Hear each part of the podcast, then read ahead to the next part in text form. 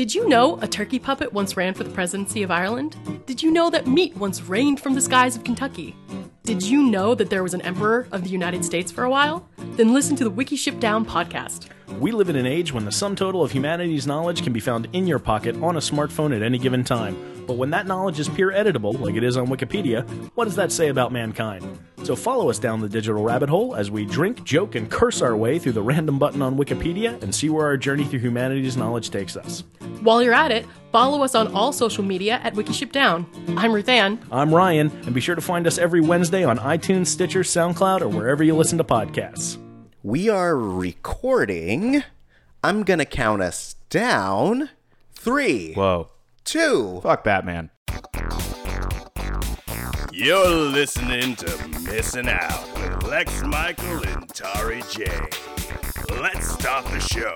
Hey guys, welcome back to Missing Out. I am Tari J. I'm Lex Michael. And today we are doing something special. But before I tell you about it, I'm going to tell you about the show. What if this is your first time listening? Oh my gosh. It's totally mine. yeah. What do you do here? Lex? Yeah. What we do here is we introduce each other to different forms of media, Ah. whether it be music, movies, television, mm, spoken th- word. that one. Mm, yummy, delicious uh, forms of media. M- Mache. yep. Mache. That was the mm. The mm was for mache, mache, comma yes. paper. or otherwise. Yes. Um, I'm more into plastic mache. Today, Um, today we're going to bologna mache. We're going to get our lunch meats together and a bit of some glue concoction, and we're going to mache the meats onto the hands of people on the train. Oh, you lost me at hand trains. Um, but yeah, so we introduce that media to each other, stuff that has helped build us as people, uh, and we hope that it helps build you, the audience. Uh, we are the retrospective that is introspective. And so today, what we're doing is something a little different. Uh, this past weekend uh, was Comic Con. Uh, that's how you have to say it, Comic Con. Pop culture's biggest weekend. Hell yeah. Uh, down in San Diego, we got a lot of new trailers and announcements and things of that sort. And so we thought we would do a wrap up for the big haul of Comic Con. I mean, we ourselves uh, missed out on it. And I'm sure that 90% of the United States also missed out on it. So we thought we'd consolidate all that goodness here. I don't know. Uh, You've been to Comic Con, right? Yes. So if you told me, having been there myself, if you told me that it was in fact 80% of the people in the country, I'd believe you. That's true. Have you tried to cross the street at Comic Con? If you're listening and you're missing out on trying to cross the street at Comic Con, it's it's literally like being a single cell uh, on the back of a big snake, and you just can't. You're just with the river, and you cannot extract yourself. Once you've descended the stairs to get to the big like um. Just a, the cr- Yeah, the street, main big- road. Yeah, the big street crossing. Yeah. you're just part of it now. You you're not a person anymore. You're not you're not the individual you were. You've surrendered your identity and your autonomy, and you are just part of the big snake. Yeah. Um, yeah, it it's it gets packed every year. Um, more and more people fly in from so many different places just to be a part of this big giant convention that takes over all of downtown San Diego. If you haven't had the chance to go, I highly recommend it. Um, it is very competitive, uh, a little expensive, um, but if you have the chance, put it on your bucket list, save some money, and try to get down there at least one time in your life. What I will say that I found incredibly cool. I've only been the, the one time where I was I was fortunate enough to go as press, so I had a very different experience. So I got to do you know a lot of cool. Uh, pressy things. But what i found mo- maybe most impressive about it especially given the sheer volume of people that swarm into this thing uh very inclusive. Like Yeah. nobody really going after each other. Everybody just being real happy to be there celebrating the goofy stuff that they all love which i thought was incredibly cool. That's a hell of a lot of people not to have tribes pop up. You know what I mean? Like, Yeah. like that's that's an amount. You drop that many people in the desert, pretty soon you're going to have three wars happening simultaneously. but throw them all in cosplay in a big air conditioned convention center, and everybody's just holding hands and being the big snake together. Yeah. Yeah. Aww. Um, No, but it was gen- in earnest. It was actually really, really cool to see. No, it's a great experience. Uh, I started going back in 20, uh, 2010, I think, was my first convention, um, or at least my first Comic Con. And uh, it was like a wonderland for me. Uh, I this was back when I was up in San Francisco. I was probably the nerdiest person that I knew. Yeah. Um, so being in a city that is essentially I, I filled to the brim uh, within like a i want to say 15 20 foot radius just nothing but people who love similar things and being able to just interact with people you don't know and go hey i love your batman shirt and just connect on that aspect Right. um, i think was probably the best experience of my life um, I mean, nerd culture has definitely been on the rise since then, so it's a lot more mainstream. We, we've so we've so won that it's starting to feel like a loss. because because all the garbage is bubbling up to the surface. And you're like, we just unearthed diseases. Oh, jeez. Um, but yeah, so uh, we are just gonna. it's like go- no, it's like it's like we finally got to step into the sun and then got lesions and boils all over our skin from the sun because we were out there too long. Yeah. too much sun exposure. It's true. I will say, like, though, it is incredible to me that we used to be so starved for any little kernel of nerdiness. Like, I remember my reaction in uh, Spider Man 2, where they're spitballing names for Dr. Octopus, and one of the names that Ted Raimi throws out is Doctor Strange. And J.K. Simmons is like, uh, oh, that's good. But it's taken, and they immediately move on. But there's that moment of, oh, holy shit, Doctor Strange is taken in this universe. That means he might be out there, and the Sanctum Sanctorum is a building that could be nearby, and maybe Tobey Maguire could swing by it. You knew it would never happen Right. but it was so exciting. And now there's so much of that, and we so take it for granted that everybody feels entitled to bitch about every last piece of it. Yeah. What a time. We're just so spoiled. We're just we're just bathing in nerddom. and think about how quick it happened. Yeah. The Avengers was only six years ago. Oh yeah. That's insane. This six years feels like 60. Oh, dude.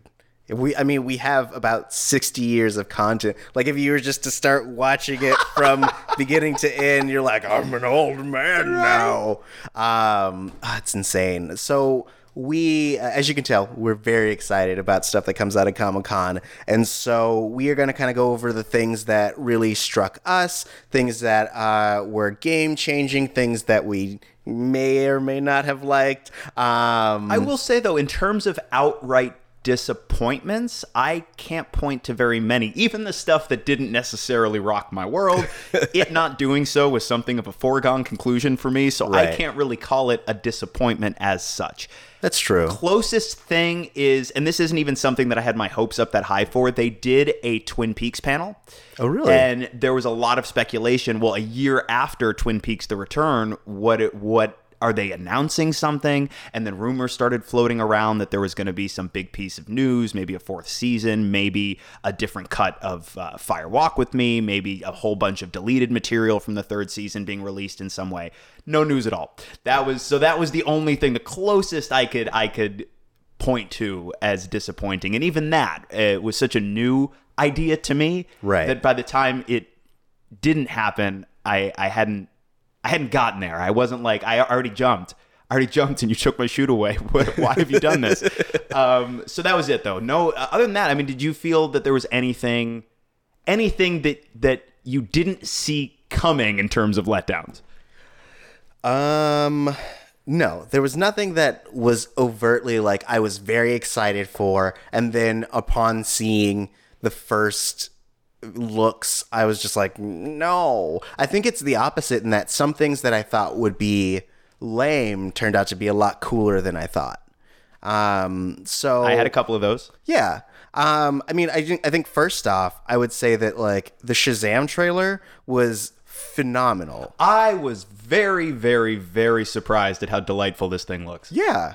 Um, because we've established a like a DCEU, or now what did you say it's rebranded to? Yeah, they rebrand. They finally so DCEU, the DC Extended Universe, was what everybody was using to describe this interconnected cinematic universe that was comprised uh, for a time of Man of Steel, Batman v Superman, Suicide Squad, and uh, Wonder Woman.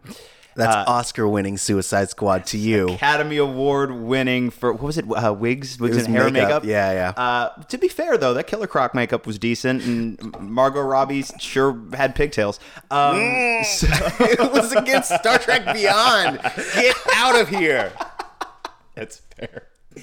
Uh, but anyway, um, uh, they have they have rebranded because that was not something that the studio had ever officially settled on. That was something that uh, I guess the fandom picked up and ran with. They have rebranded their movie arm, their DC Comics movie arm, Worlds of DC, which seems like a really it actually seems like the smartest play. It feels very much like an intention to both have their cake and eat it, which is an odd expression because what else does one do with cake? But this is a, a way, the way I read it is uh, we're now going to open up our whole sandbox. We're not going to worry about interconnecting every single movie with every single other movie. We can we can draw lines from one to the other as we see fit, but not everything is going to be contingent upon the success of every other thing, which I think is really a smart play. It enables them to reboot what they want while keeping things that still work, like Gal Gadot's Wonder Woman and Yeah.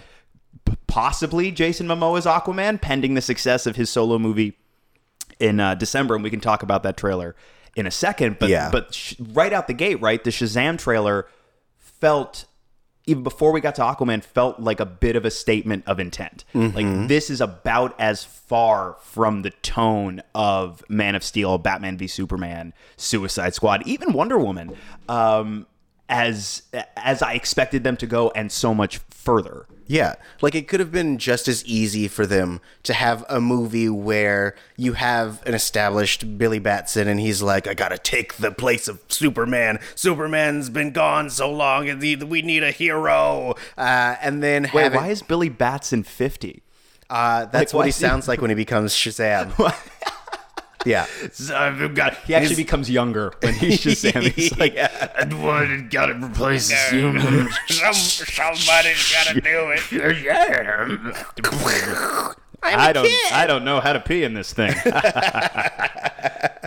Um, but yeah, it could have been just as easy for them to make it as grimdark and and really, I guess, tonally in sync with the rest of the DCEU. Um, but they decided to go a different direction. Uh, you know, they have uh, Zachary Levi, and he's a renowned com- comedic actor. Best known for Chuck, I assume. He's Yeah. also uh, Fandral, one of Thor's buddies in the second two. Took over from Josh Dallas as Fandral Yes. in Thor: The Second Thor. He's the one with uh, the goatee, the blonde hair, and the sword. In his stomach. Yes. Yes, in his stomach. I love he did an interview where it seemed like I I adore Thor Ragnarok. They did uh, spoilers dispense with the Warriors 3 pretty casually. Yes. And Zachary Levi was asked about it in an interview and he was just like, "Yeah, I don't I don't know, man. Evil lady came came through, came in and just sort of just sort of killed us." Real quick, just with some daggers. I guess I guess they were evil daggers. I don't know. Yeah, the evilest of daggers. you know? but it's it's cool to see because Zachary Levi's been around for a while. Yeah. So it's it's cool to see him get to get to step up and try something like this. I am not. I have no clue what this movie's about. I know what the Shazam story is, and it Yeah. looks like they're doing a riff on the more recent Geoff Johns Shazam origin story that was uh, tied into the New Fifty Two. Yeah. Which I read a while ago and I liked a good deal. And this feels a lot like what I remember of that, but with a far more intentionally comedic bent. Yeah, which would be great. I, or which is great. Um, I'm surprised that the uh, Shazam movie is not in any way connected to the Black Adam uh, movie that The Rock was supposed to do at some point. Right, and there's a rumor. So Black Adam is is Shazam's opposite number. Like Right. that's his most iconic villain. That's his Lex Luthor. That's his Joker. Um, and Dwayne Johnson has been attached to the character of Black Adam for what feels like the better part of a decade now. Right. Um, and they keep saying, well, he's not going to be in Shazam. We we see a shot of Mark Strong in the trailer as the film's villain. But the, they there was a rumor for a long time that Black Adam might debut in the Suicide Squad sequel and possibly face off with Shazam at a later date that just seems so odd to me given the massive tonal disparity between that trailer and anything else they've done. Yeah. Because Suicide Squad was directly tied into like like Affleck shows up in that movie. Oh, yeah. So it's directly tied into the rest of that continuity.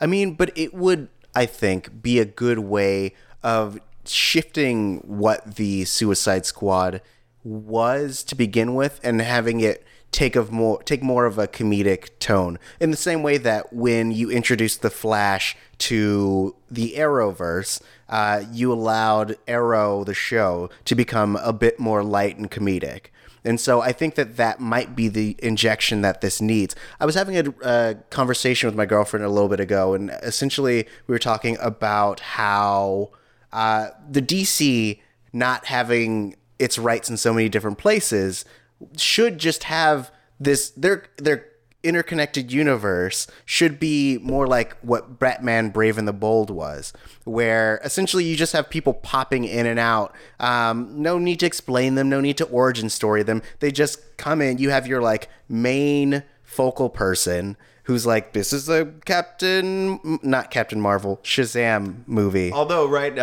uh, if if you if you don't know this already, that character Shazam was originally called Captain Marvel until relatively recently. Yeah. and then they changed his name for reasons that I don't think require too much explanation. you mean the fact that he's basically Superman and they uh, had to take him away from its owner?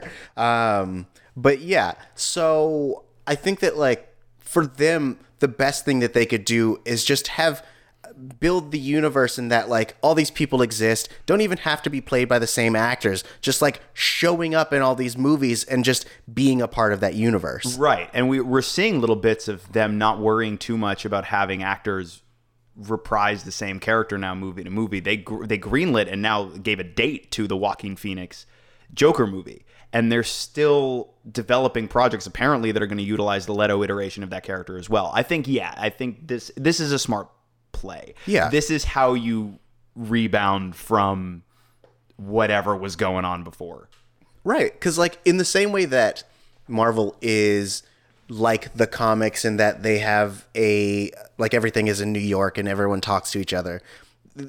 Having them be more of like anthologies allows it to be more like the individual uh, issues that you pick up from week to week, or just like the the fat anthology books where you're like, all right, cool. Um, here's here's a few chapters with uh, with Green Lantern, and here's a few chapters with um, you know other DC heroes. I just like a collection of stories that don't necessarily have to exist within the same universe as each other. Right. Um, so I think it's yes, I think that's great. So here's a thing that I don't. Never mind, not yet. We're not there yet. Okay. Um, okay. It is though. I assume. I assume what's next up on the docket is some more DC stuff. Let it let it be said. Right. Marvel Studios sat this this con out, leaving the floor wide open for Warner's to just sort of own the whole thing, and they did. Oh yeah, they had uh, a ov- overwhelming amount of new trailers, new announcements, and and things that like people have been looking forward to for a long time. And by and large, nothing. You're no matter what, you're always going to get a few people, no matter what the thing is, going like, "Buh, what is this?" But by and large, pretty much every bit of, of footage they showed, trailers they dropped, was met with a very positive response. yeah. Um, so we also got the Aquaman trailer. Sure did. Um, and it it All right. looks I think it aesthetically looks very cool. Um, I I feel like this is the the best way that I could describe what the story feels like to me is a if you put Thor 1 underwater that is what this feels like. they they showed on top of the trailer that they released online they showed an additional what was basically an extended trailer that they did not release and the general impression i got from that is it feels like part of the intention with this story is to transition Arthur away from the character he is in Justice League. Yeah. They're it sounds like they're essentially treating that as like, yeah, Thor from the first chunk of Thor. Mm-hmm. And the idea is to shift him away from that. And Yeah. the plot that- as we see it does look very similar. Right. But it also like it reminds me of a whole like uh, the New Fifty Two Throne of Atlantis storyline um, in terms of him having to fight his brother Orm for the throne. Patrick Wilson with golden hair is a sight. Yeah. Uh, we've also those seriously like what did it for me. What completely sold me. I was like, you know what? I don't even care if it's good. I'm here for this. Were the two quick shots of a comics accurate Black Manta in action. I saw that. I'm like, I'm I'm there. I'm still getting mileage off of replaying those two quick shots like a GIF over and over in my head. Yeah.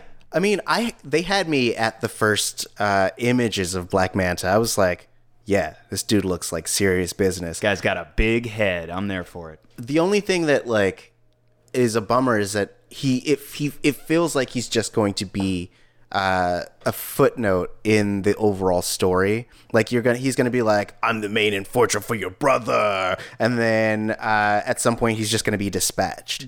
They'll they'll write like yeah, like Black Manta and Orm will team up. I fi- I want to say like New Fifty Two. The origin for Black Manta they explored was that he blames Arthur for the death of his father. Right. and so that provide uh, could provide possibly adequate motivation for him to team up with uh, Patrick Wilson and ride seahorses around and stuff. That's true. I mean, it could also be they could also, if we're speculating, have this be like the first Black Manta, in that in this dis- dispute, um, this Black Manta's killed, and so the next movie, if there is a next movie, would be the second coming of the Black Manta. Blacker Manta. Hell yeah! So he's so you so you're saying like Black Manta's like the Jango Fett. Hell yeah! And so there's like little, he's got like his son there for some reason. He's like, "Come with me for action, boy." And he's he's what is he? He's Kratos. Come with me for action, boy. And uh, that's because that's what he says. Yes, everything he says feels like it was like written in Japanese and then fed through a translator. um, Come with me, big action. Uh, Ikuzo shonen. but then yeah, but then they they cut off his big head. Right. And, and the kid, the last shot of the movie before we go to credits is the kid trying to do the little Boba Fett thing from Clones where he like holds his, his dad's helmet and puts his head to it, but the helmet is so big that he can't get it off the ground. oh, sad. Oh man. Um, yep. I hope that happens. but honestly, like uh, it looks, uh, in my opinion, a lot stronger than I was expecting. Uh, James Wan's chops are not in dispute whatsoever. Yeah. but I was still, you know, I think like a lot of people, a little bit skeptical.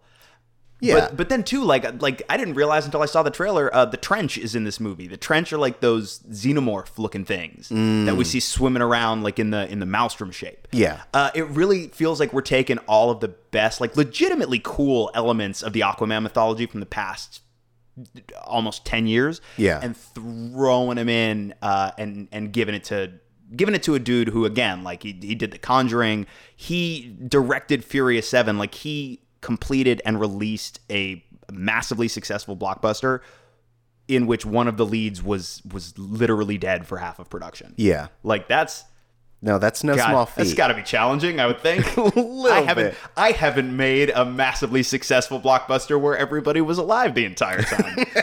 so I can only imagine. But seriously, like I think there's a lot here worth getting excited about in a way that I wasn't sure would be the case before Saturday. Yeah, and you would understand being skeptical, especially with all the previous underwater displays that we've had. Like the first um, little piece that we got from Batman v Superman, where you see him swimming and basically looks like he's holding, holding his breath. breath, right. Um, and then the stuff from Justice League, where they essentially were like, "Let's dispatch with this water stuff and, and just blow it all away." They do they do like the Gungan city thing where Yeah. they're basically just existing in bubbles. Right. So, uh, but I think that after seeing this, I, I think that they really managed to kind of pull it off so far. Um, it, it doesn't look bad. You see him actually speaking underwater. Um, and I think that the way that the characters look in terms of like character design, their costumes, and things like that um, are pretty dope. Yeah, the the one shot real early in the trailer of uh, Amber Heard as Mera in the green, just that bright green comics accurate Mera costume. Yeah. Right up top, right? It's just like here if you were afraid that this Aquaman was going to be grimdark like those other movies, look look at this fish leotard. look at it. Look at her hat. It's pointy.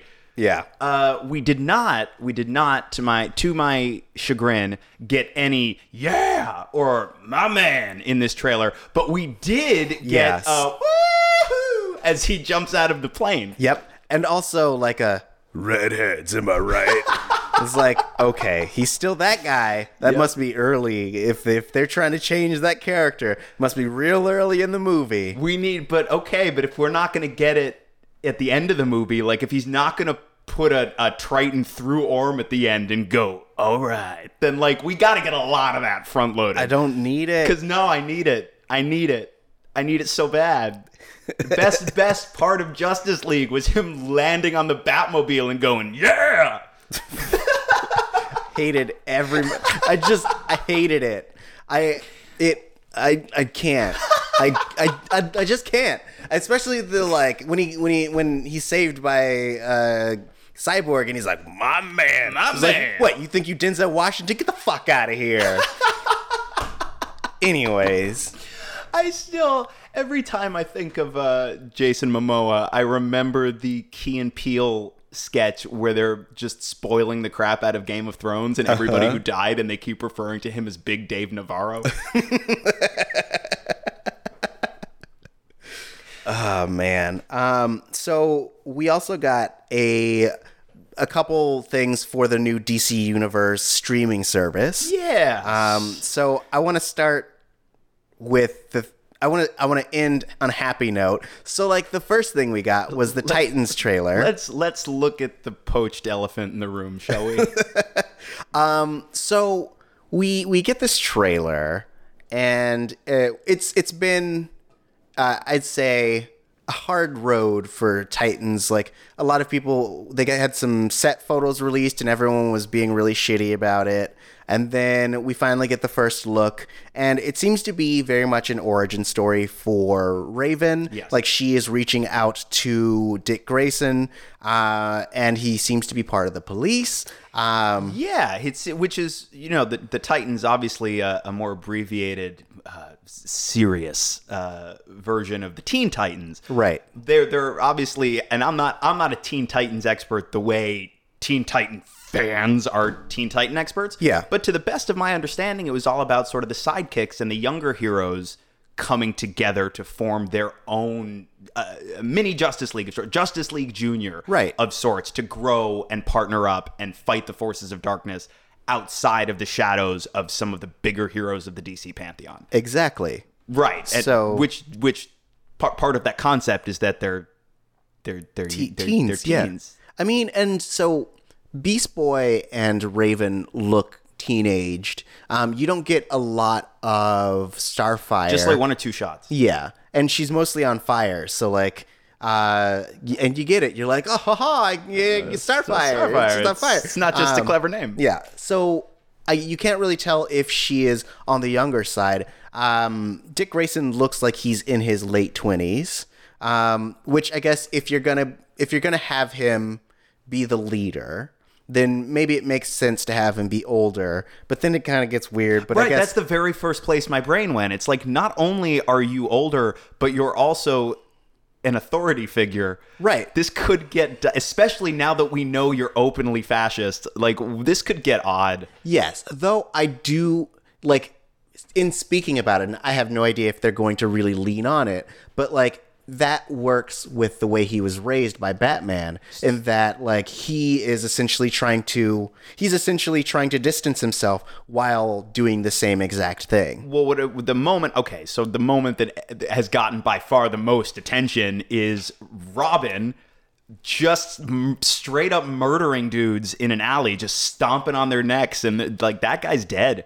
He's Yep. dead. He's not. He's not going home that night. He's not picking up his workman's comp. He's dead. Yeah. Uh, but then, of course, someone asks him where Batman is, and his response is "fuck Batman." Yep. I, I described this moment to people before they saw the trailer and they stared at me dumbfounded. They said, There's no way. And I said, Yes. Yeah. Yes, there's a way. Yep. Uh, it reminded me immediately of their relationship in Frank Miller's All Star Batman and Robin the Boy Wonder, Mm-hmm. which is ostensibly set in the Dark Knight Returns universe, but earlier in their partnership. It's the that's the book that uh, I'm the Goddamn Batman is from. Okay. Um, and yeah, their relationship is pretty sick. He essentially basically tortures the kid, like mind and body forces him to like live in the cave and eat rats and stuff.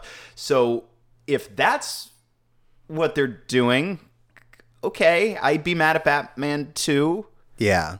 I guess. Yeah. Probably. I don't know if we needed it to be that though. I get I think my issue is that like while everything else is moving in a lighter tone cuz DC's like, "Oh, maybe we shouldn't." They they specifically were like, "Yo, why don't we have this one be super gross and dark? Yeah, we're gonna we're gonna not learn from any of our mistakes, and we're just gonna have it be everything everyone hates." Like it felt weird when Batman was that dark. It feels a good deal weirder to me when Robin is that dark. right? Even even Damian, the the grimmest, darkest Robin, is not this grim or dark. because like the the reason why the reason why Robin leaves for the most part is because he doesn't agree with the way that Batman does things. Batman is all about intimidation and fear and he's all about like essentially like torturing up to the point of not death.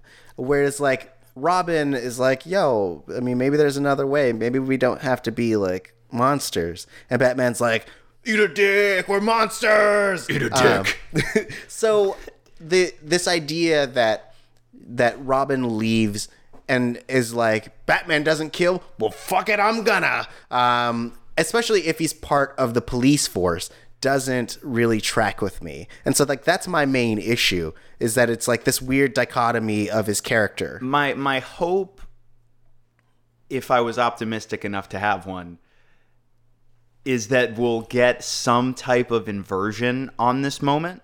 Like Yeah. we're selling something specific with that moment. But my hope is that we'll maybe pull the rug out from under the viewers and what we're seeing will be contextualized in such a way as to if not justify it, then make it track a little bit better with what these characters actually are. Yeah. I don't know that that will happen. I, I look, I'm I'm willing to give this a shot because all right, I guess I want to see what at least one episode of this looks like. Yeah. But what it looks like based on this first trailer is that whoever it's for isn't me. And that's fine. Right. It doesn't have to be. Yeah. I, but my my question then is like, all right, it's very clear who this show is being marketed towards. Are there that many of them? Who who? Like Who really hardcore. people? I would say like hardcore Batman v Superman fans seems to be the target audience for this trailer. Oh, they were like, "Oh, we're gonna get all those Snyder cut people." well, we know. Look, we know there are a bunch of them, but I didn't realize there were necessarily that many of them. I, I, there can't be. I, I think that the idea, maybe this show was in development before any of the feedback took place, and they're just like, "We're gonna make it. We're gonna do it." Well, I also wonder because they were developing a Titan show at uh, TNT for a while, and I think they actually got very close to making it happen, and then it fell through. Right. I'm curious as to uh, even just how similar this is to what that was going to be, if at all.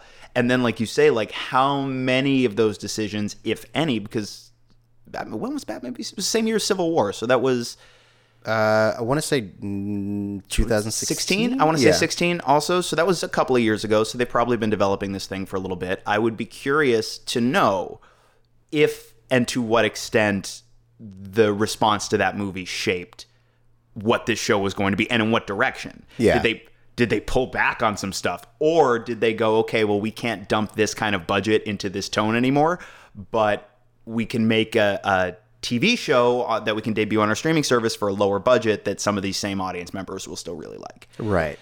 I don't know, man. I mean, yeah. There's no way for us to know. Um, but We're just I- gonna I guess we'll see. speculate wildly. I mean, yeah, because on the other hand, all of the footage that we've seen could be essentially flashbacks. So we could come into a fully formed Titans team, um, and they go into like how they got together, and they're like, uh, Ra- Robin used to kill people, and and Raven didn't have control of her powers, and Starfire and Beast Boy don't say anything, and then But look eventually, at Beast Boy jump. Look at him Yeah. go. Look at how the, the high above his head his arms are while he jumps. Like Yeah. a beast. I get it. uh, and then, Is he gonna? Are we gonna see him turn into animals? I hope so. I mean, I hope that it's not like a they cut away and then a bird flies into frame and you're like, oh, look at that green bird. Like, right. Or or like if he's just the green dude, like they just paint the actor green and that's the whole character. and they have him jump around like a cat sometimes. They have him jump around like uh, Liev Schreiber and Wolverine. Right. Um, I mean, I will say that like I do like I did really like the design of Beast Boy. Uh, his outfit looked exactly the way it did in the teen in the Titan Teen Titans um, Judas Contract movie. Uh, which was part of the DC animated universe, which was great. I don't know if you've seen it, um, I but it have not awesome. seen Judas Contract. I've seen a bunch of the animated movies from the same, you know, kind of collection of tied together stuff, but I have Yeah. not seen that one. Right. It's good. It's good. Oh, it's so good. Speaking of side, sidebar, really quick. Speaking of animated stuff, they also announced um, they're gonna do Hush as an animated movie. Oh, really? Which is pretty cool. Um, and they're also doing. I know they're doing uh, Death and Return of Superman. Also, Oh, Uh, that that's something that that w- has been known for a little bit. But uh, yeah, looking forward to those. They announced a couple, but Hush was the the big new one, Yeah. which which kind of seems like a no brainer. right. It's it's yeah. I, I'm, I'm honestly a little surprised that they they hadn't gotten to that one sooner. But that was the big I think animated announcement. That and also they officially announced the complete Batman the animated series on Blu-ray, uh, which is going to hit in October. Which just gonna just my money's just gonna be gone. it's just gonna be gone. It's gonna be like I'm not gonna intend to buy it, and then one day I'm gonna wake up and my money's just gonna be gone, and I'll be holding it, and I'll be like, what? What happened? what, how long have I been out? Oh man, um, that's awesome because they took it off of Netflix for like a while ago. I want to say like two or three years ago. Was it on? I, It was I on never there saw for it a very Netflix. short amount of time. I know Amazon Prime had it for a minute. Yeah, uh, it, yeah, it jumped from uh, Netflix to Amazon, and then they wiped it. Uh, I forget why. Uh, along with, I want to say the original like Justice League as well. They had it and then wiped it. Um, I assume WB contracts. Um, But also, uh, speaking of animated stuff, um, also on the DC Universe streaming platform, we're getting a new season of Young Justice, which is very, very, very excited about this. I'm very excited. It's it is the Teen Titans show that we need. It's the Teen Titans show that everyone wants. Um, because it is it's the same premise. It's just a different name. Um, and this one you it takes place shortly after the last season. Um, you get to see a few more of the young metahumans that we met in season three. Uh, we we get to see them a little more grown. Like you see Static Shock, who originally was in in that season. He was probably about eleven, uh, and now he's a little older. Uh, and it just it looks so good. Yeah. like the storytelling for Young Justice. You've have you seen Young Justice? I have seen pieces of it. I have some friends that are massive, massive fans that that have tried to get me for years to sit down and watch the entire thing. Yeah. And every time I sit down with the intention of watching the entire thing, I get into it. I'm like, oh, okay, I like this. I like this. I like this. What's over there? And I just uh, don't come back. Ah, But I'm look uh, now. I have I have no excuse. It's going to be a big part of the conversation again. So now I think is the perfect time for me to go back and finally jump into the whole thing because Yeah. the way it has been described to me, it sounds like oh, this is the DC Universe animated show that I don't have right now that I really want. I think the last DC animated show that I tracked at all was Batman: The Brave and the Bold. Yeah. Which, by the way, if you're listening and you haven't checked out Batman: The Brave and the Bold, it is absolutely wonderful. Don't let this sort of bright, campy tone of it put you off. It's it's dang good, but it's been since then that there's there's been one. Yeah. Been since then? Hasn't been since then? Yes, there we go. There hasn't been since There then. we go. Because Brave and the Bold came after the original Ti- Teen Titans uh, ended, and since then there hasn't been a really like well told, uh, serialized show. Right. Um, I mean, we've gotten Teen Titans Go, but it's garbage. Uh, so let- I don't have an, me. I've never me. I've never seen it. Okay. I I didn't I didn't not what it's too convoluted. The reason I have not seen it has nothing to do with me looking at it and going this this looks like it's for babies and dumb and bad. I just kind of felt like okay, I'm not the target audience for this. A lot Yeah. of people seem like they like it a lot. I never felt like I it was necessarily for me, so I haven't jumped in. Yeah, it's it's definitely not made for like it's it's made for a younger demographic. Um, it's made so that people who are uh, essentially ages seven to fifteen can jump in at any point, laugh at the fart jokes, uh, and then like watch another fart joke episode without having seen Fart uh, jokes? There's so they increase the child humor um, and decrease the, the serialized storytelling. Um, so it's a lot of like But like think about it, right? Like the reality of cyborg farting is never going to be as fulfilling as the idea of cyborg farting. Well, too bad you get it. You get it. Um, it's it's probably a plasma ray. how, does he's it, like, how does it even work? Like it, he does it, and then he just kind of looks around and he's like, "I'm not even sure how I did that. Where'd that come from?" Yep. Um, but yeah, so that I am looking forward to. I may even do a, a, a probably do a trial of the DC Universe app just so I can uh, take a look at it because now we're getting all these a la carte apps. Hooray! It's uh right. The DC app is eight bucks a month, and I know they've got a bunch of comics that they're going to be putting on there. I think it's kind of a curated thing, so things will rotate in and out. But you'll get all of the classic DC animated shows, presumably a bunch of the movies, possibly the CW stuff Yeah. as well. And then you're also going to get some new stuff like Titans. They're developing a Swamp Thing series, which I'm absolutely there for un- until and unless it breaks my heart. Um, I think for for eight bucks a month, uh, it sounds like there's there's enough content there to justify the eight bucks if you're a fan of these worlds and these characters. Yeah. Um, also, Warner Brothers, if you're listening, uh, if you want to include it as an add-on to my current Hulu service, I will do that at a discounted rate. I will 100% do that. That's you got to figure right. Like at a certain point, they'll partner with something else and use it. Like you you can have their service as like a Hulu add-on and Amazon Prime add-on. Yeah, it usually takes a, a, a minute for once a once- little bit, Yeah, yeah. when somebody sets up their own independent streaming service, takes yeah it takes a minute, but they usually get around to that. So please do that. Like I'll also accept it as an add-on to like Amazon Prime, because Amazon Prime also does sub channels. So Warner Brothers, if you're listening to this, please do that. I like I like a la, a la carte uh, viewing, but I also like curated single destination viewing. Just so you know. Anyways, um, so uh, I want to move into DC CW Arrowverse stuff. cool, cool. So we got a Um, bunch of trailers dropped. We got trailers dropped for all the big shows. Hell yeah! So did you get a chance to watch them all? Um, I watched. Uh, I watched for Supergirl, Flash, Arrow, and Legends. I don't remember if we got a Black Lightning trailer. I know they dropped something, but I don't know if it was released. Right. Just like well, just like too, they dropped some uh, the first footage from Wonder Woman 1984, which was not released. Right. Although, real quick sidebar on that. Apparently, the tone of that, the look of that, is completely different, and it's a lot lighter. Like it's not apparently not the same tone as the first movie at all. Interesting. Much brighter. Much. Uh, uh, I saw the word sillier thrown around, and not as a pejorative. Just Yeah. this is almost this is a lot more like Marvel. Um, but everybody seemed to really like what they saw, and and I saw a couple people say it looks a lot more expensive, whatever that means. Interesting. It. Cool. Nobody is allowed. Of course, nobody's allowed to say yet how Chris Pine is back. Yeah. Have we talked about my single favorite theory on this? What is your single favorite theory? Martian Manhunter. Got it. That'd be interesting. Yeah.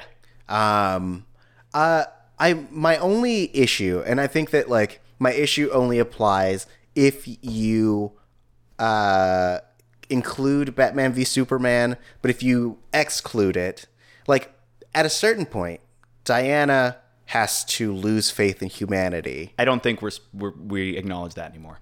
Good. I don't think it happened That's it. anymore. That's the only thing. I think she was just saying that to Bruce because she's just like, I don't know you, man. like I don't I don't owe you an account of my activities. Um, all right, that's fine. Then that's Where good. have I been? Where have you been, bro? Where were you in WW one? Come on. I wasn't born yet. Fucking humans. Just just just Batfleck's just like and he, goes, he goes out to like his lake house and he just starts downing wine. Oh man, but I would I, I would love a more serious or not a more serious, a less serious, like a really silly, fun Wonder Woman because Gal Gadot, the way that she plays Wonder Woman, uh, she can be serious, but at the same time, like there's a lightness to her. Yes. there's like there's no way that you can watch her Wonder Woman and not just like smile from the diaphragm up. Right. No no disrespect whatsoever to to Henry Cavill's Superman. Uh one for, for all intents and purposes, Wonder Woman is now our our Superman of that universe. Yeah. And I love the idea that of course, of course, uh, uh, uh, Gal Gadot can play a very serious and very very grim and very, you know, uh, uh, er, er, very Earnest, earnestly serious, very earnestly serious. But it- she does. She has that quality that you're describing, where it's like, oh, I would really like to see what what she could do. Even in the couple of like early Wonder Woman scenes in Justice League that are very bright, there's a feel to them that we don't really get back in that movie, and. I'd like to see even just like the, the the lighting and the color palette, just crank all that up, make it look brighter, and then yes, just uh, more fun Yeah. just way just way more fun because we we saw the we saw the the grimmer version of it and it, it worked. Now give me the less grim version of it and have it work. Yeah, if the next movie is the the dress trying on scene for like two hours, and then Chris Pine shows up and is like, "Hey, I'm here too," then I'm fine with that as well. I don't know if I want two hours of the dress trying scene, but But come uh, on, we're you also see her kicking that dress? This is also the same movie that's going to feature Kristen Wiig as the cheetah. This all this all adds up to something that sounds incredibly promising. The fact that they had footage to show already is is kind of surprising and cool. Yeah, but what what we're hearing so far, uh, it, it points to something that is very different. Hopefully, retains a lot of what we loved about the first one while trying something new and something brighter and something uh, honestly closer to what I think a lot of us wanted from these movies in the first place. yeah, I agree. So anyway, going all the way back now, CW. Oh yeah, yeah. I mean, uh, thank you for hitting that. I I completely forgot because I didn't watch the uh, the footage and I was sad. Well, they didn't. Yeah, they didn't release the. I, know. I'm sure by now it's probably leaked, but, uh, But no, they didn't release it. support your offic- support the official release. Um, but we got so um, yes, we got uh, announcements for Supergirl where uh, they are featuring the first trans superhero, which is dope. How yeah? How cool is that? Um. So this is uh. So yeah, Nicole Maines. Thank you, yes. Um, who is playing Nia Nal, also known as Dreamer. Yes. um they they went out they went out of their way to make sure that like they're like well this this character is trans so why not have a trans person in that role which is uh awesome uh it is very cool. It is very very cool, and I like seriously, man. Like hats hats off, both both uh, metaphorical and literal hats off to how dang progressive the show has been committed to being since its inception. Yeah. Um, we've talked about how we maybe didn't love season three as much as the second season. But Yes. it sounds like we're we're maybe going back in a direction that I think you and I favored, especially. Um, I I know I read somewhere that we're going to be spending more time with Kara, the journalist, again. So hopefully we will be exploring. We will we will be exploring some more like progressive social ideas. I know Yeah. that they talked a bit about the the content of the fourth season, and we're going to be dealing with like rising anti alien sentiment. So hopefully, like they did a great deal in season two, we can take a lot of these kind of fantastical story elements, use them to hold up a mirror to the real world, and explore some of these progressive uh, progressive issues in a hopefully productive and enlightened way.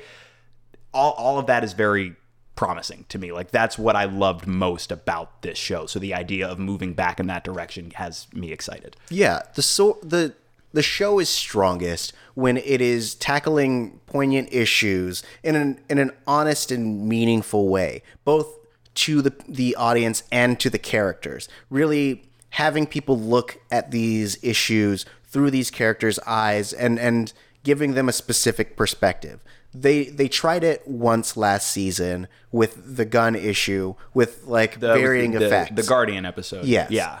Um, but I think that when they, but I don't feel like there was an earnestness behind it. Whereas like in previous seasons, they're really like looking at these at these issues and and really going how do how would this affect these characters and then letting us see those effects firsthand. Yes. Um, and so I love that we're getting back to that. It it like revitalized my uh my excitement for this next season. yes. Um, Um, I'm all, oh go oh, ahead. no, no, no. Go for it. Uh, I'm also excited to see the the new villain. Um, it is uh Black Manchester. Oh, Manchester Black. Manchester Black. Yes, yes, which excites me a lot. Um, that Manchester Black was a character who first popped up in the story. Uh, I believe it's What's So Funny About Truth, Justice, and the American Way. Yes. which was adapted later as an animated movie called Superman versus the Elite. I Um, love that movie. I would go highly recommend you check out Superman versus the maybe around when uh when that comes out. Uh, that comes out when season four of Supergirl debuts and we start to talking about that character, you know, as part of the conversation. Then maybe we can jump back and talk about Superman versus the Elite. It's a dang good uh, adaptation. yes. So I'm definitely looking forward to that. We also teased uh, Red Daughter at the end of season three, which they have said will will feature more prominently in the back half of the season, but that they, that is going to be utilized pretty heavily. And Yeah. also, uh, uh, Jeremy Jordan departed as a full time cast member at the end of season three, but that we are also going to be seeing him every so often from the sound of it. Right. Yeah, he's he's going to be doing Broadway, but like he can pop in every so often in the same way that like uh, Melissa Benoist is also on Broadway. Um, I think right now, even as they're shooting, so uh, we may spend some time without her throughout the season. which you know uh, uh, never a bad time to flesh out some of the supporting cast a little bit further uh, especially because that supporting cast is so dang charming Oh, yeah. um, i'm really curious to see what what john gets up to this season if anything because i know he he stepped down from his position at the deo if i'm remembering correctly You are remembering correct. so hopefully he's going to go on really funky mars missions and stuff because that would be that would be my my my only concern with that is like not we're not going to get enough Martian Manhunter for my liking this season. Yeah, I mean, or it's uh, you'll get more extreme Martian Manhunter. He'll be like, "I'm not sanctioned by the DEO anymore. Fuck Batman. Hell yeah. He's just stomping everybody's necks. he like turns into like a multi-legged things and just like stomping on necks left and right. Oh man. Uh, so yeah. So you guys remember the issue where Martian Manhunter turned into a giant spider with boots on? you know, classic episode. uh, but so but so all that's all that's pretty promising. I think. Um, so we also got uh, some news, or well, we also got uh, news from Flash. Yeah, um, so- the reveal of the new villain.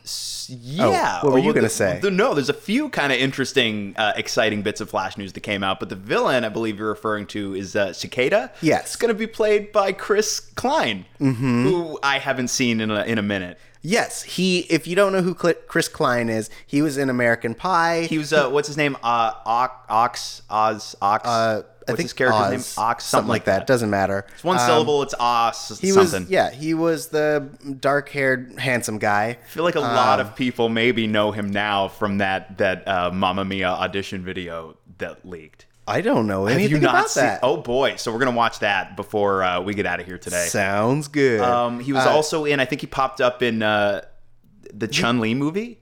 I think. Oh, maybe. Yeah. I know he was also in Just Friends, the Ryan Reynolds movie, uh, where Ryan Reynolds plays a uh, a guy who used to be fat and is in love with a lady. Uh, was he the? Is he the other guy? Yeah. The one with the guitar? Yeah. Wow. Um, so yeah, he pops up in a lot of things and it's just like, look at me. I'm Chris Klein. Um, but yeah, he's going to be playing Cicada, which will be interesting. I was watching some pre interviews before the panel, and the team was talking mostly, they were mostly talking about um, the addition of Nora Allen, uh, and they were like, and the new villain's not going to be a speedster, which was all that they were able to reveal at that time. Right. And then later we got the official announcement. Yeah. Um, and we got we got two at the same time. Like we saw a new uh, trailer for the fourth, fifth season. Wow, Yeah. five years of this already. I know. uh, and we got we got little teases. We got we got to see the Flash ring for the first time, which is awesome. So in the comics, he has this ring, which you saw a shot of in this trailer, where essentially he just fires the suit out of the tip of the ring and just runs right into it. So he's got it on the go wherever he is on his hand. It's been a big part of the character's iconography forever, and the fact that they're bringing it into the show now, it just makes my little nerdy heart sing. um, they revealed that we are going to be seeing yet another iteration of Harrison Wells, which I thought was a foregone conclusion. There's no way that they're going to let Tom Cavanagh go until the dude is good and ready to leave. oh yeah. Um, and then also they they told us that we are going to, and this is like this is going to be my Super Bowl. Uh, probably back half of the season, we're going to get a whole uh, Grodd and King Shark episode, which um I'm hyped for. Um, I would love it if it's just them palling around, being like, "Hey, you wanna you you wanna go get a burger?" And Grodd's like, I'd love to. Yeah, and it's just the two of them like watching like a like a soccer match Yeah. at a at a restaurant or something. Ooh. And then they start doing like um uh, over the top style arm wrestling competitions, and so like they're like, "Who thinks that they can beat Grodd?" And Grodd's like, "Grodd's so weak." And then Right, like they're gaming the entire thing, and they're going from town to town just fixing these arm wrestling competitions. this is a I this is I want it. If it's not this, I'm gonna be very disappointed. No, they need to spin this show off. This will be like their hard traveling heroes, but it's Grodd and King Shark fixing arm wrestling competitions across the land. Ah, and we'll call it Grods and Kings. Yes. yes. Uh, oh man! Uh, we also will, this season will get an episode directed by Danielle Panabaker. That's right, I did Yeah. see this. So uh, we also, speaking of Danielle Panabaker, we know that uh, now that we will get back to Killer Frost before all is said and done, and they also teased a number of deaths, but with no indication as to you know whether these deaths will be big or small. I assume, I assume there's got to be at least one big one, or why tease deaths? I mean, they're just gonna kill. Uh, they're just gonna kill Wells again. We killed They Grant just- Gustin. Oh man, it's gonna be so good. It's gonna just kill them. I I love because they kill people all the time, but no one stays dead except for Cisco's brother. except for Cisco's brother, and I guess uh, Diggle's Diggle's daughter, or his his son. His I mean, daughter. she's not dead technically. She just changed. Uh, it's the it's a girl now, right? yeah, or Okay, no, I it was a girl and now it's a boy. Was a girl and now yeah, it's a boy. it's Connor. right. That's right, because he's got to be the the Green Arrow in the future. That's right. There's Which- a lot of continuity to these things now, man. Yeah, Bum bum bum bum bum bum bum bum bum bum bum bum bum. Oliver's mind breaks in prison, and so he's just a lot of like, Ooh. he's like making Bob Dylan sounds the whole uh, the whole season. And every time the title hit happens, when we go to the you know dun dun dun dun dun dun dun dun dun, background of that, you just hear ooh. And that's that's his character now. We finally got the goatee as we saw in the Arrow trailer, but we're also getting a lot of weird, elongated Bob Dylan noises. uh, jeez, gross. Um, You have failed fine. city. um, yeah, I so I'm officially over Arrow,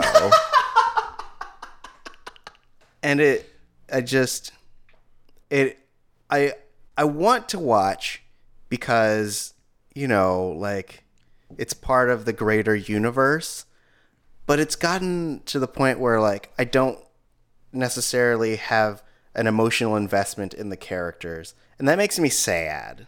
yeah, I mean we've we've both been I think watching these shows since they started. Yeah. Um, and I I also I don't I don't think I'm speaking out of turn when I when I offer that perhaps neither of us thought that season six was their strongest season. Yeah. and it and it felt even more noticeable coming off what I felt was their strongest season overall in season five. Yeah. Um, we do though. Uh, Beth Beth Schwartz is taking over as showrunner. Um, she, I believe, had, had been a writer on the show for a while. So we've got somebody else at the helm now. We've got a completely shifted status quo. Uh, we saw Oliver out himself as the Green Arrow and go to prison at the end of last season, which is where we pick up with him. Um, there's there are opportunities to do new things in new ways. Yeah. Are we going to do that? Remains to be seen. But I am not ready to tap out. I want to give this slightly shifted iteration a shot because when Arrow hits, it really hits. Yeah. When it doesn't, it doesn't, it doesn't really. It doesn't really. But I am because we have somebody new at the helm. I I think we have an ability to sidestep aggressive staleness. Yeah. And I know I believe I I think Bamford is directing the premiere, which his stuff is always excellent. Um, Yeah. uh, the dude knows how to conceive and execute action sequences like uh, few people working in television, if Yeah. not better than anybody. Right. Um, we got to see a really kind of interesting prison shower fight with Oliver Queen, which I'm sure is going to make a lot of people real happy. Yeah. Because Stephen Amell just keeps right on being handsome. Uh, Yep. Keeps keeps right on being in shape. that that guy. Yeah, Um, the the uh, trailer was specific to be like, look at all these uh, workout shots. Ooh yeah, we're shirtless in prison. like you know, the dude is gonna figure out how to turn his cot into a salmon ladder. oh man, they, they like th- there's a bottle episode, maybe like episode uh, two or three, that's just 42 minutes of him turning his bed into the salmon ladder. right? Of course. It's, and a lot like, of grunting, just a lot of like. Look how ingenuitive he is. Don't mess with him. and every every once an act he breaks to do headstand push-ups. Um, I do like that we're getting old villains coming back. Like I, they showed Michael Jai White, who was uh, White Tiger. Yeah. They showed Brick, who is played by Uh, Vinnie Jones. Vinnie Jones. Um, so I really like that. it makes sense that uh, Oliver Queen incarcerated would bump into some of the people he helped put away, and Yeah. once his identity is public, they probably have some words for him, Mm. which I which I, I I like. There was a I don't know if we've talked about it on this show, but we've definitely talked about it before. There was a long time ago, before there was an Arrowverse, before there was a Marvel Cinematic Universe, there was a pitch for a Green Arrow movie called Supermax, which is essentially what, what it looks like this concept is. It's Oliver Queen gets locked in a maximum security penitentiary and has to essentially fight his way through a roster of villains to Yeah. to survive and presumably escape. And if I remember the pitch correctly, it was all without costumes because they're all in in prison. Yeah. So this looks like we can kind of low key incorporate elements of that old unused pitch. So that for me was kind of fun to see in the trailer. Yeah, I agree. Um, I am going to jump because we're we're gonna run a little long, so I want to jump into some of the other stuff. Yeah, because we didn't get too much from the Legends trailer. Not a Um, whole lot that we didn't know already. There's John Constantine, which is great. There's a unicorn, which is great. It looked like we saw a young Jimi Hendrix at one point, which is great. That shows that show's always a blast. So like uh, obviously back in for that, but not too much in the way of reveals. Yeah, not really. Um, but we got a little bit from Marvel TV, which with the Iron Fist trailer So I haven't seen any footage myself. teaser. I haven't seen any footage from it myself, but what I heard coming out of this panel was such a profoundly pleasant surprise.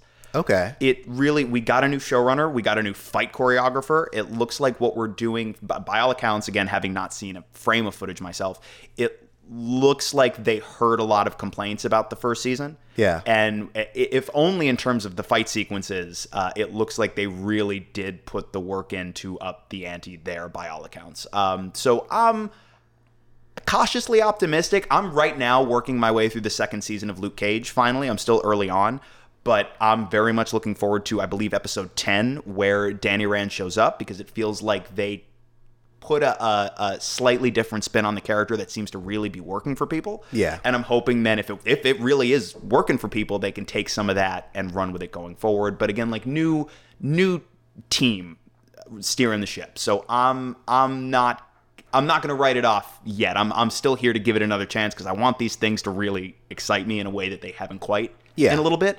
But how positive the response to their panel presentation was, especially considering how tepid the response to the entire first season was, has me, uh, uh, if cautiously so, optimistic. Yeah, I mean, I'm I'm definitely willing to give it another try. I'm I'm I have to say that I'm biased and that I don't like Finn Jones as Iron Fist. Um, he I, he's gotten better. Like I've seen him in Defenders, and he was a little bit better, especially bouncing off the other people. You put him with Luke, I feel like he's at his most effective. Right. And I know that like they had mentioned in a pre-interview before the panel that Davos would be coming back. And you get now, I think, one shot leaked, but apparently they will be donning the masks from Yeah. the comic books. It may only be in a flashback, but we are going to get to see the masks at least for a second. Yeah. And so that's, I mean, Davos was the most in, interesting character in the first season. So having him come back, and even if he's not the big bad, I would love if he just comes in, wrecks shit, causes trouble, and then it gets out of there. The big bad is uh, Typhoid Mary, if I'm not mistaken. Oh, very first know. time uh, Typhoid Mary will have appeared in live action. nice. And- and it sounds too like Danny Rand's part of Danny Rand's intention here is uh, because following the events of Defenders, as far as everybody knows, Matt Murdock is dead. Yeah. So there's no more Daredevil. So I think his intention is to sort of step up and take on the role of protector in the absence of Daredevil. Yeah, in the teaser that they released, um, essentially someone's getting mugged. He jumps in, uh, beats a couple people up, and then he fists the ground um, in a non-sexual way. That's, that's pretty.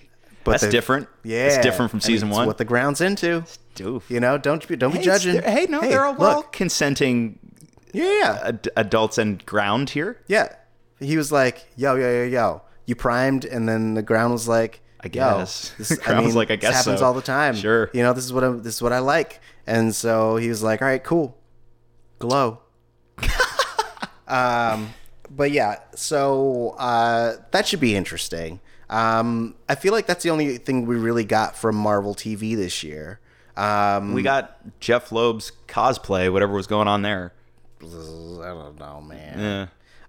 Um, so I, I feel like there were a certain amount of uh, features that are coming out that I'm really interested in. Yes, and mo- most of the rest of the trailers that got dropped are still Warner's. Like Warner's really did rule the day. That's true.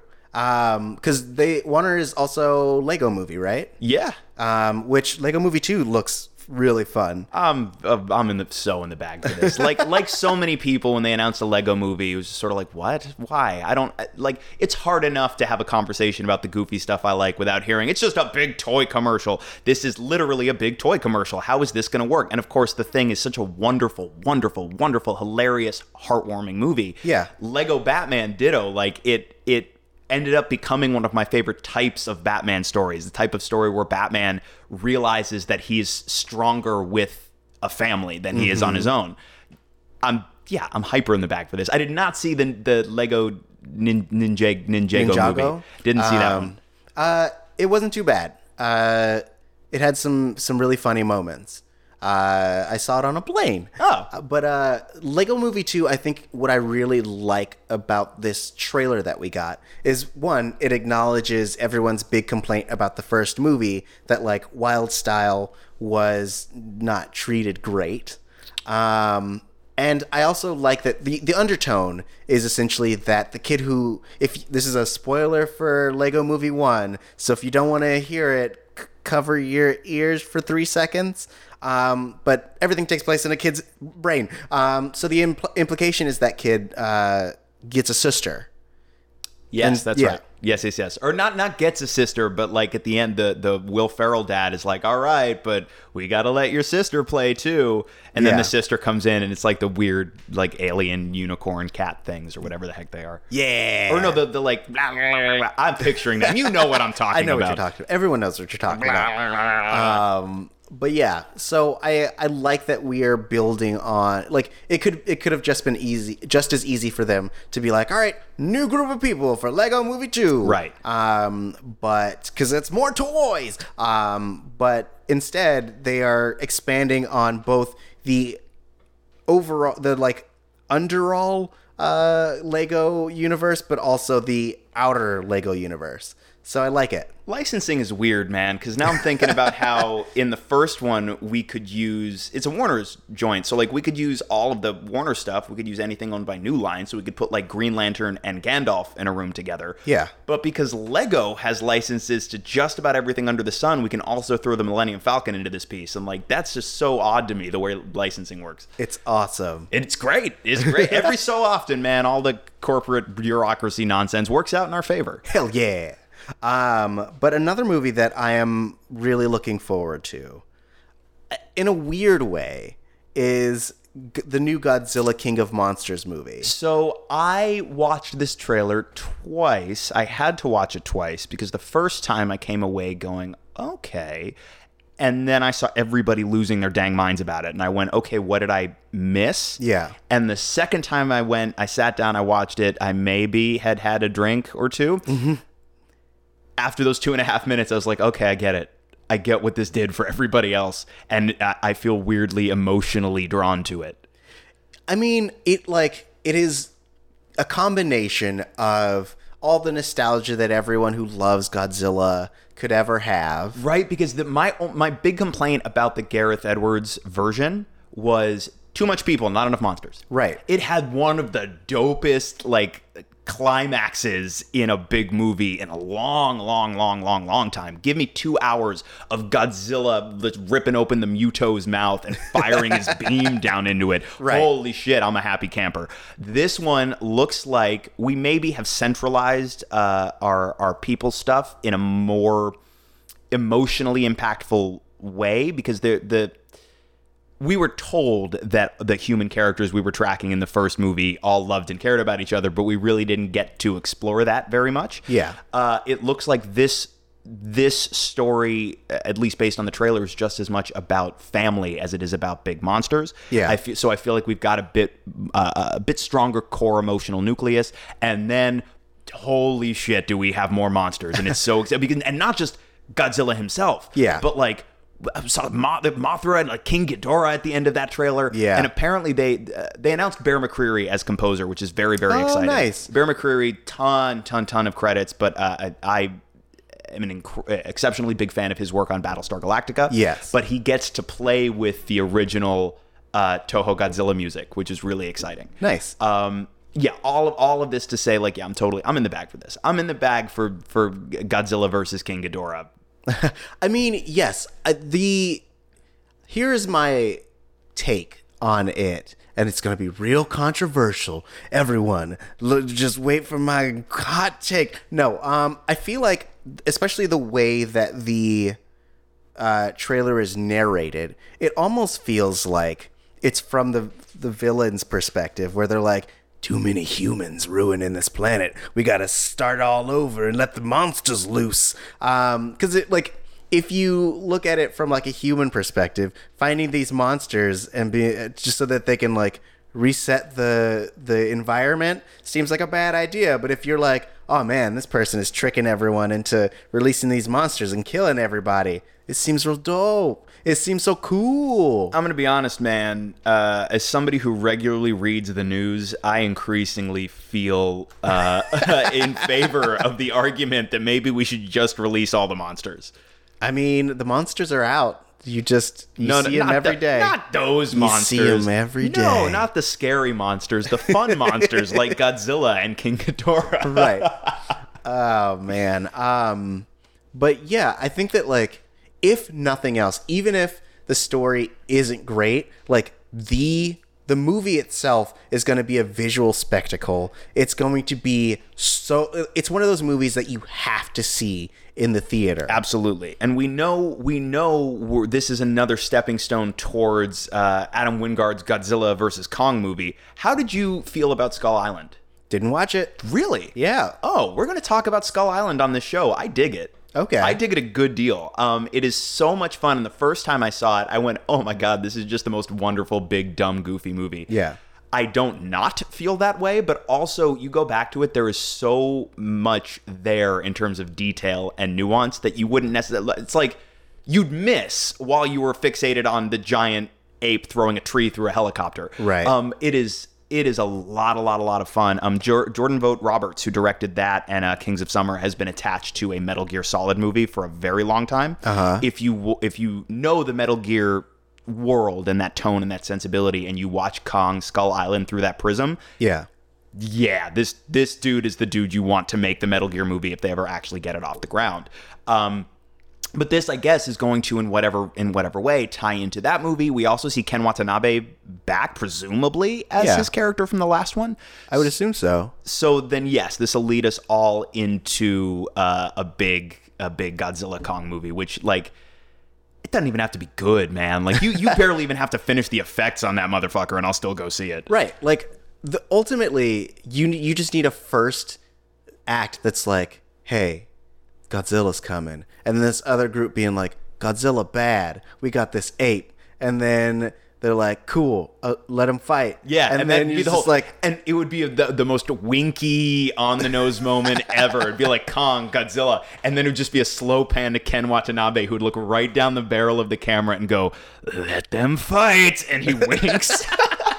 I mean, because that's all you that's all you need. That's really Like, all you need. I think I feel like the biggest misstep in a lot of these big monster movies is that we feel like we have to justify why the monsters are there and Right. like we have to give them these big elaborate backstories. It's like it's no, you don't need it. Just let them do their thing.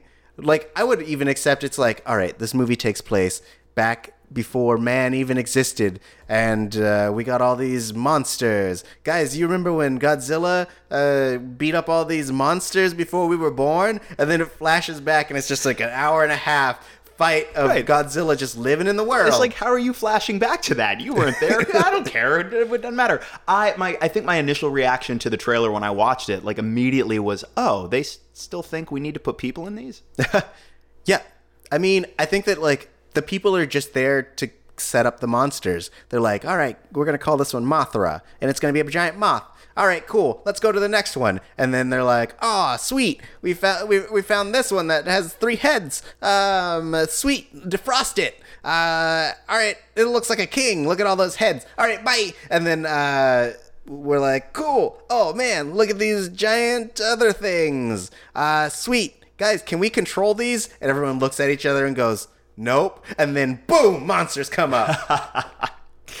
I'd watch that. 10, that's- 10 out of ten. That's what it should be. That's all it needs to be. That's all it needs to be. Yeah. Um, I think at the very beginning, uh, someone should be watching Jurassic Park being like, man, hubris of man, am I right? And then they're like, hey, Ken, the camera pans over and King Kong is sitting there on the couch. Yeah, totally. And like he's clearly meant to be in disguise, like he's wearing a polo and some khakis. He's just sitting there like eating a Twix or something, and Yeah. he's like, "Totally, hubris of man, hubris of man." Oh man. Um. So another thing, uh, was we got no no new footage. Uh, but they had a panel for Venom. Yeah, Where- uh, didn't they show? No, they did show something. Did they? Yeah, because people were talking about how in the footage they showed, apparently Venom bites off a dude's whole head, Oh. or is at least it's heavily implied that he bites off a dude's whole head. Got it. I did. I think I had just seen an additional still. I don't think the, it definitely wasn't released to the public, so you would have had to be in that panel to see it. Um, I mean, a lot of the headlines are all like, "Ooh, implied that Venom may meet Spider-Man at some point." even though they flat out said that's not happening in Right. this movie, we'd like it to hypothetically happen in the future. Yeah. Uh, yeah. The basic, basically, the quote from Tom Hardy is like, "Yeah, I'd like to, I'd like to take on Spidey one day." Yeah. I mean, me and Tom Holland, I think that'd be cool. That's the quote. Tom Moore. Yeah. What? Tom Tom War, Tom Bowles. Oh yeah. Ooh. the Tom Tom Tumble. That's what we're gonna call it. We're calling it the Tom Tom Tumble. There. Welcome to the Tom Tom Tumble. Sony Sony officially announces the Tom Tom Tumble.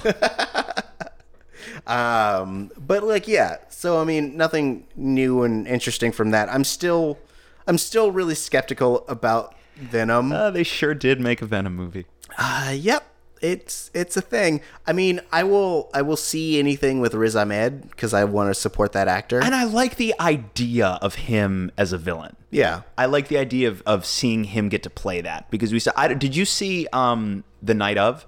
I've seen most of it. It's half of it. watching his transformation in that is pretty incredible and watching him go from essentially a kid who has no idea why this is happening to him to somebody who has been completely hardened by the experience he's gone through to the point where that kid is gone Yeah. uh, watching him play that that hardness and that darkness, I'm very, very, very excited to see what he can do with a full-on villainous character because you yeah. know he's not. Um, dude's not an over actor. Dude always feels so grounded, so subtle, but there's so much intensity in that dude's eyes. Mm-hmm. So I'm I'm really curious. And he's he's more of an industrial villain. Yeah. Um, but actually, I feel like industrial villains, like I immediately think Bond villain, I immediately think monologuing and a little bit of mustache twirliness, which I'd kind of love to see from him also.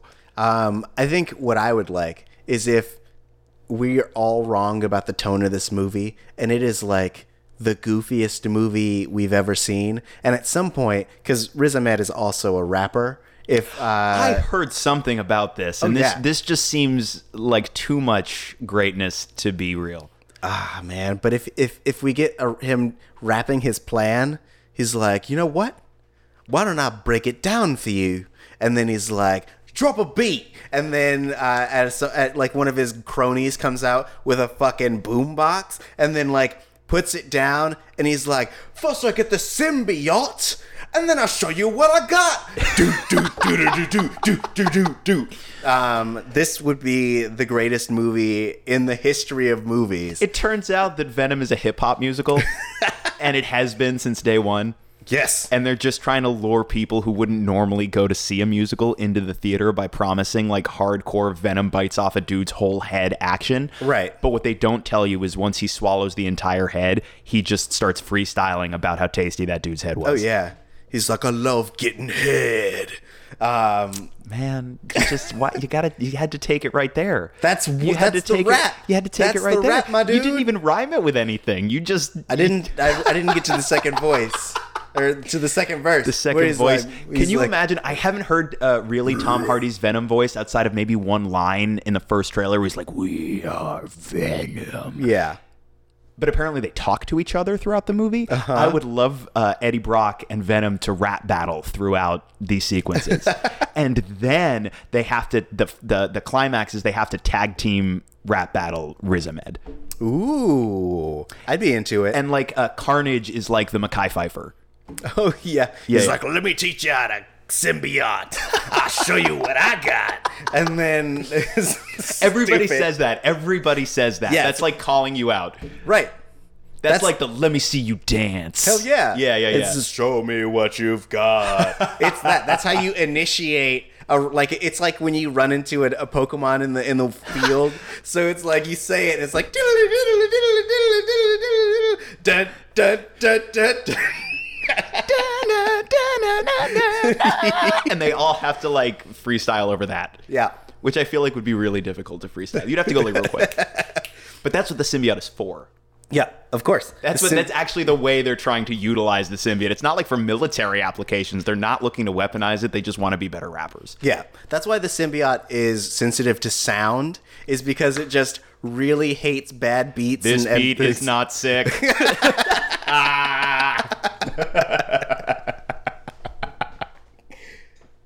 Oh, jeez. Um, okay, so that that's that's those are all the things I wanted to cover. um, did we want to really quick hit Crimes of Grindelwald at all? Um, sure. I actually was uh, I I was intrigued by this trailer. I was not super super duper hot on the first Fantastic Beasts, and the first trailer for this one didn't do a ton for me. But there's some there's some stuff in this that looks kind of cool to me. Yeah. I think the idea of like thestral carriage chase in the sky is something that might make the entire thing worth watching. Yeah. Uh, beyond that, I don't know. But but I'm intrigued. I'm Yeah. intrigued in a way that I was not necessarily before they dropped this trailer. To me it so i have to be honest that I, I haven't seen the first one. I wasn't really super interested. I liked harry potter. I wasn't necessarily like craving any like newt scamander led films. I like eddie redmayne um, but i just it wasn't something i was interested in. So when i saw this this trailer um, it looked interesting, but it also felt very much like they were like, "Yo, we're gonna make Newton to Harry." Um, so because it it really feels, especially with the addition of Dumbledore and Dumbledore being like, "Yo, do my dirty work, my dude." Uh, it really was like, and and Gr- Grindelwald being very um very Voldemort esque. I'm still stuck on your Dumbledore. What a missed opportunity that Jude Law isn't playing it exactly like that. I mean, he almost is though. like you see him walk up and he's like, "I can't move against Grindelwald, but you can." And he like winks and then disappears, and you're like, "What the fuck? Why did you even come here? You just like, come on."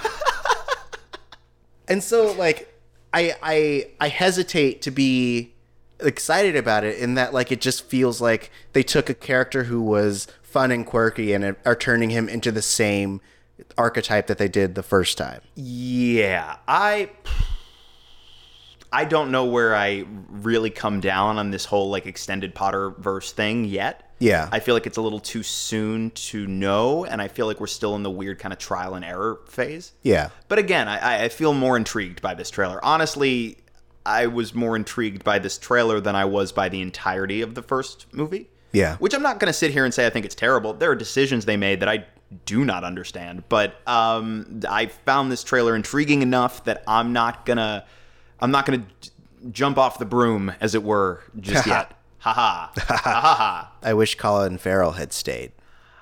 Well, that's one of the that's one of the decisions from. Do you know how the the first one ends? Yeah. Yeah, Yeah. that's one of the ones I don't get. Yeah. I wish I like Colin Farrell a lot.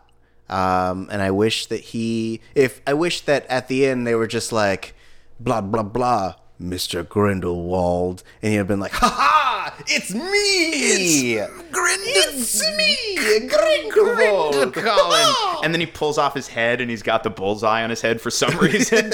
and everybody's like, what? And he's just like, Grindelwald. And for the rest, once he outs himself, he's just floating through the air, waving his arms and legs like tentacles with the bullseye on his head from the Daredevil movie. Yeah. And just like, Grindelwald. And now he's.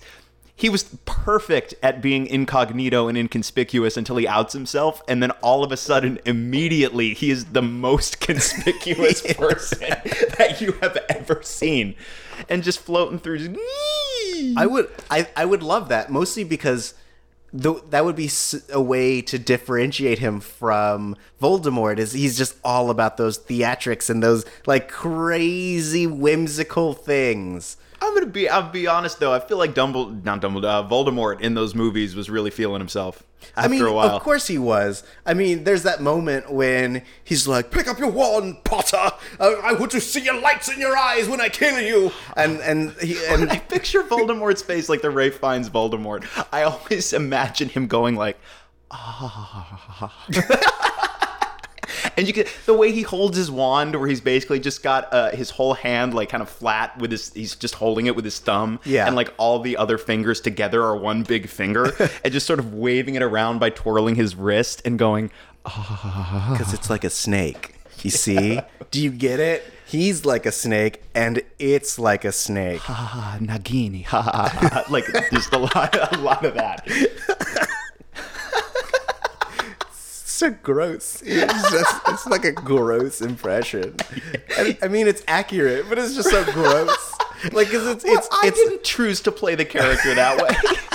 it's like it's like he's always getting a BJ under the table. Oh, to be fair, his cloak is large and it moves around a lot. That's true. You don't know where the snake is most of the time. they have the deepest of throats. Oh no! You just you watched my face fall completely it just, there. It, it like went from glee to gross.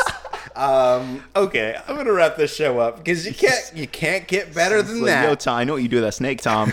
I know, I know the answer to this riddle. Ooh.